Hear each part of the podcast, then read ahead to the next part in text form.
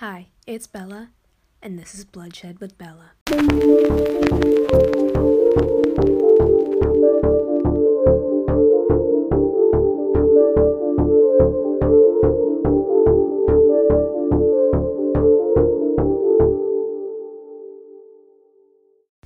This week, we'll be talking about Carl Coppolino.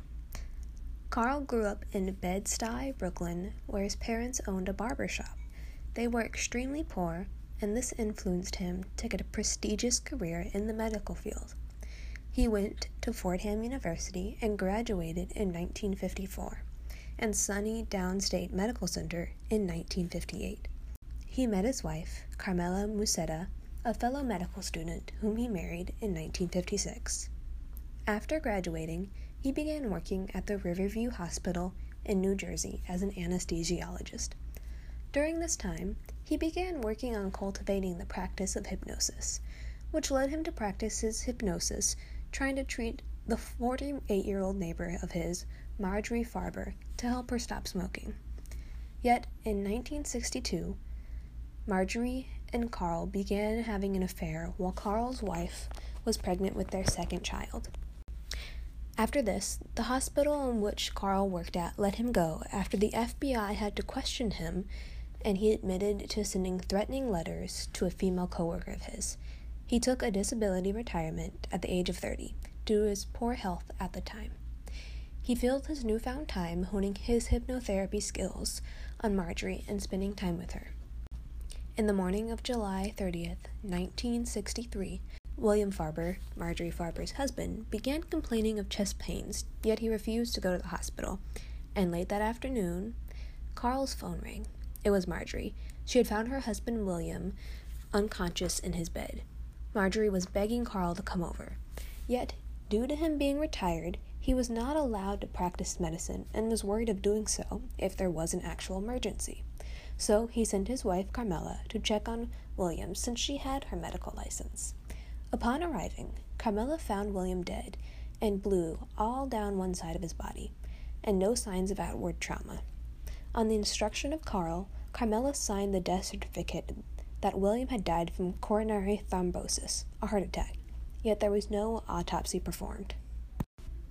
The Coppolino family, soon after, in 1965, picked up and moved to Florida, with Marjorie in tow as their new neighbor in Florida. Once there, Carmela was not able to pass the Florida medical examination, so she was unable to get a well-paying job to provide for Carl's need for a substantial lifestyle.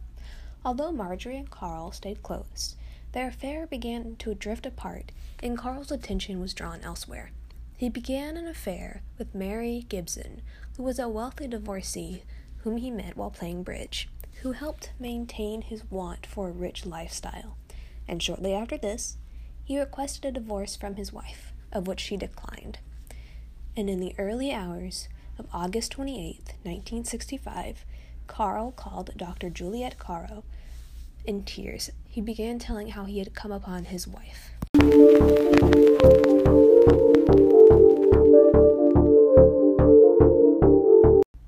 Hi everyone, thank you so much for listening to the episode so far.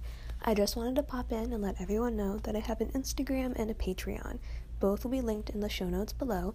If you want any up-to-date information on what's happening with the podcast, follow the Instagram, and if you follow my Patreon, you'll get special perks like getting episodes out early and special things by being able to vote for what episodes you want in the future. So thank you so much. All those will be in the show notes below.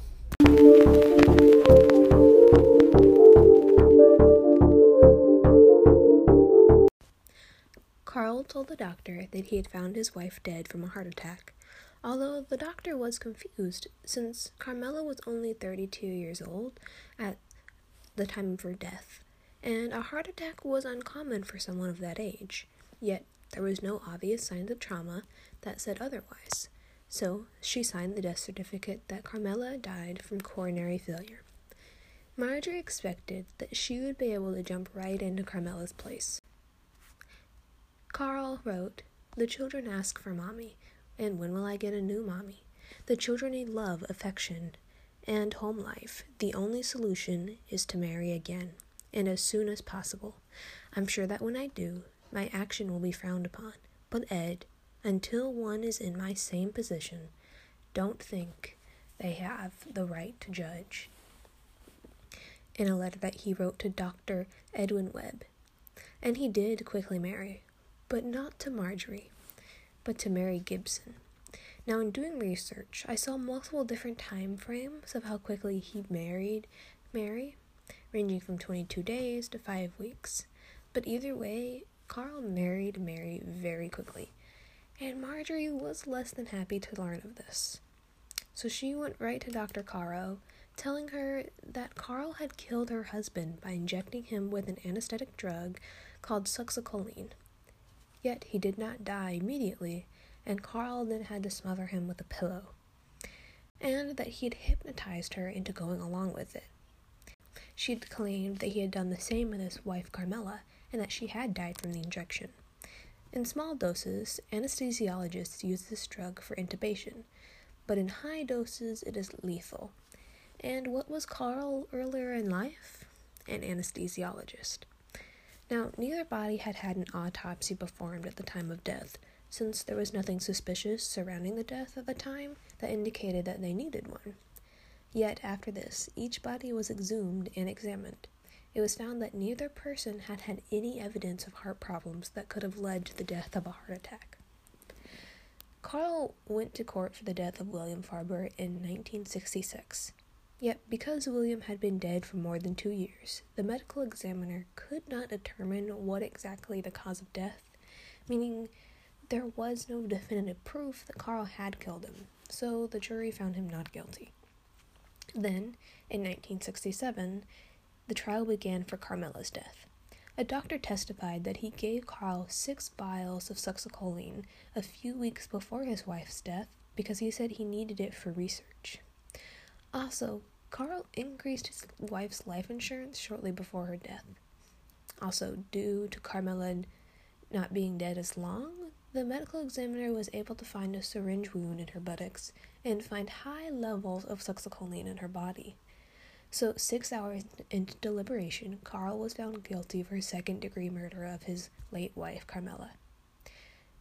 Then, at the age of 47, he was released after serving only 12 years of his sentence in 1979. And a year later, he wrote the book, The Crime That Never Was, where he stated that he was the victim and that everyone else was to blame. Now, I have never personally read this book, but in doing research, it seems as though he paints himself as the victim and that he did nothing wrong. Now, thank you so much for listening to this week's episode of Carl Coppolino. And all of the resources that I've used for this episode will be in the show notes below. Thank you so much for listening.